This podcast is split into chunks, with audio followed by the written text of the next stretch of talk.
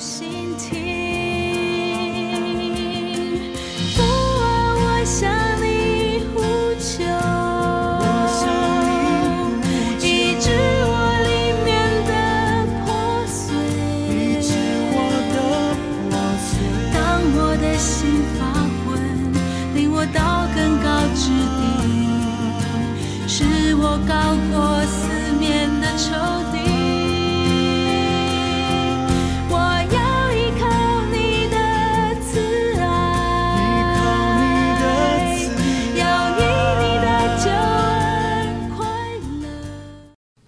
各位弟兄姐妹平安，各位好朋友早啊！我们今天的 QT 进入到旧约的萨摩尔记上，那么今天要呃 QT 的是第一章。好，那第一章我们有三个部分的经文，来我来为大家来读。第一段在萨姆尔记章第一章的十到十一节，哈拿心里愁苦，就痛痛哭泣。祈祷耶和华，许愿说：“万军之耶和华啊，你若垂顾悲女的苦情，眷念不忘悲女，赐我一个儿子，我必使他终身归于耶和华，不用剃头刀剃他的头。”跌出在十九到二十二节。次日清早，他们起来，在耶和华面前敬拜，就回拉玛。到了家里，以利加拿和妻哈拿同房。耶和华顾念哈拿，哈拿就怀孕了。日期满足，生了一个儿子，给他起名叫萨姆尔，说：“这是我从耶和华那里求来的。”以利加拿和他全家都上示罗去，要向耶和华献年祭，并还所许的愿。哈拿却没有上去，对丈夫说：“等孩子断了奶，我便带他上去朝见耶和华，使他永远住在那里。”最后至二十六到二十八节，妇人说：“主啊，我敢在你面前起誓，从前你在你这里站着祈求耶和华的那妇人，就是我。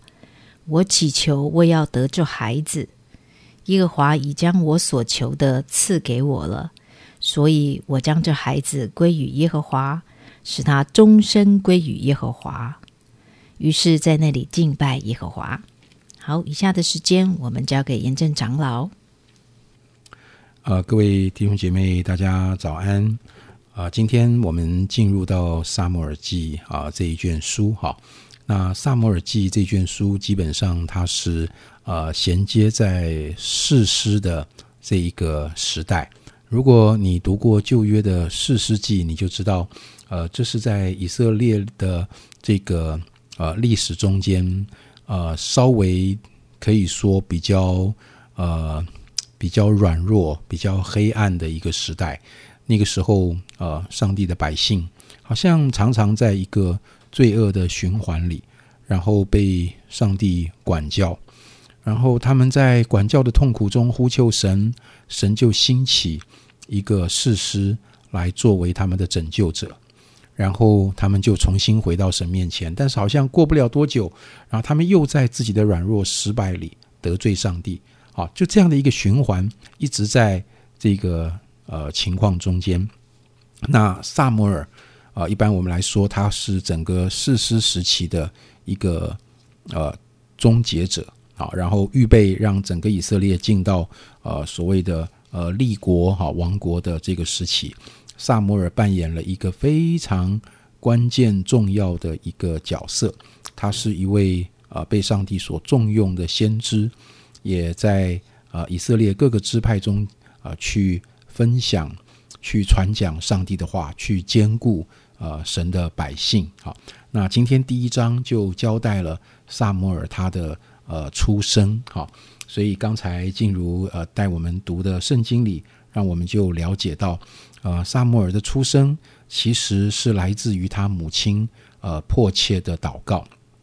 呃，因为他的这个父亲呢，呃，就是这个呃有两个老婆哈。那两个妻子，那一个是毕尼拿，好，另外一个就是哈拿。那这个他的父亲以利加拿非常疼爱萨摩尔的母亲哈拿。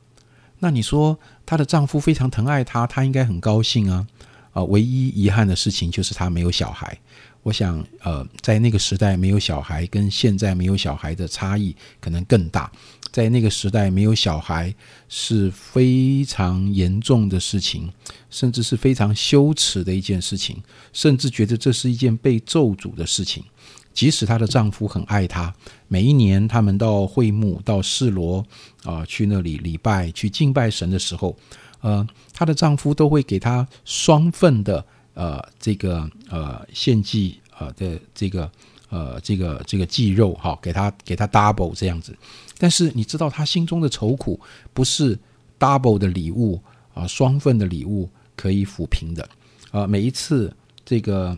以利加拿的另外一个妻子啊，这个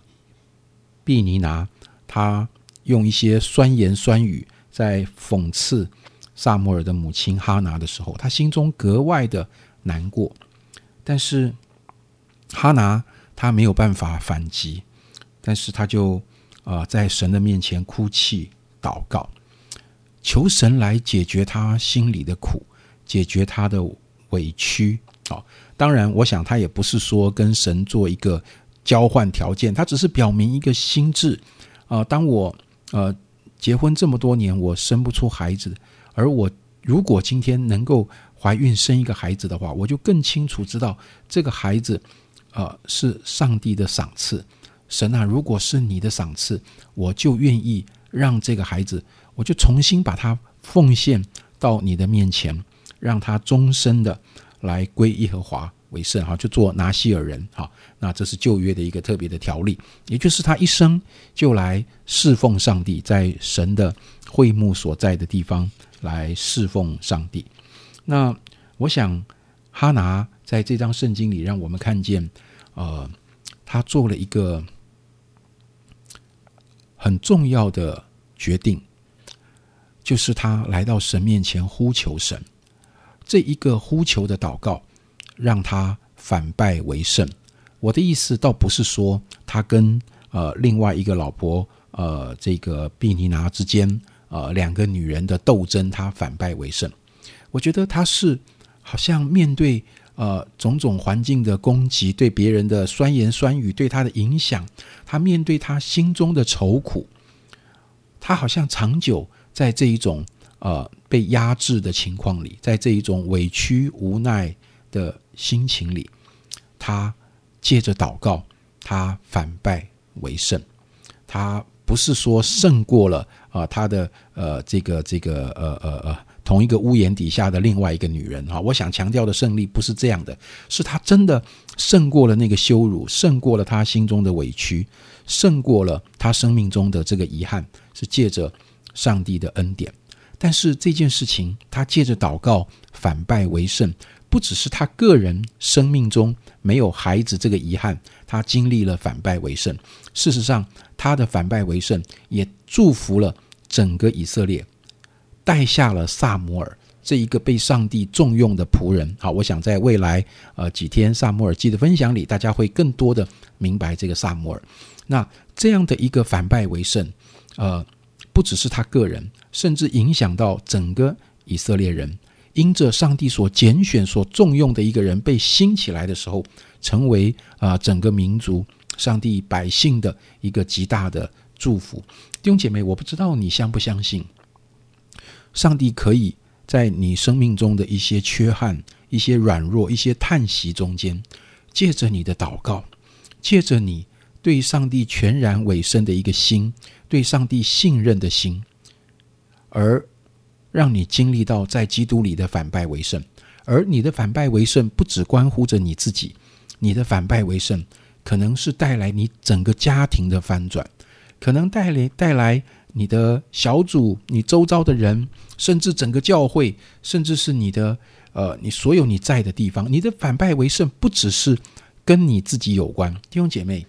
我相信在我们的生活中，可能会有一些让你觉得很心痛的事情，或者让你觉得遗憾的事情，如同哈拿，他没有孩子，这是他心中啊长久的这样的一个痛。但是当他来到上帝面前，迫切哭泣，好，甚至我不知道他是不是进食在那里祷告的时候，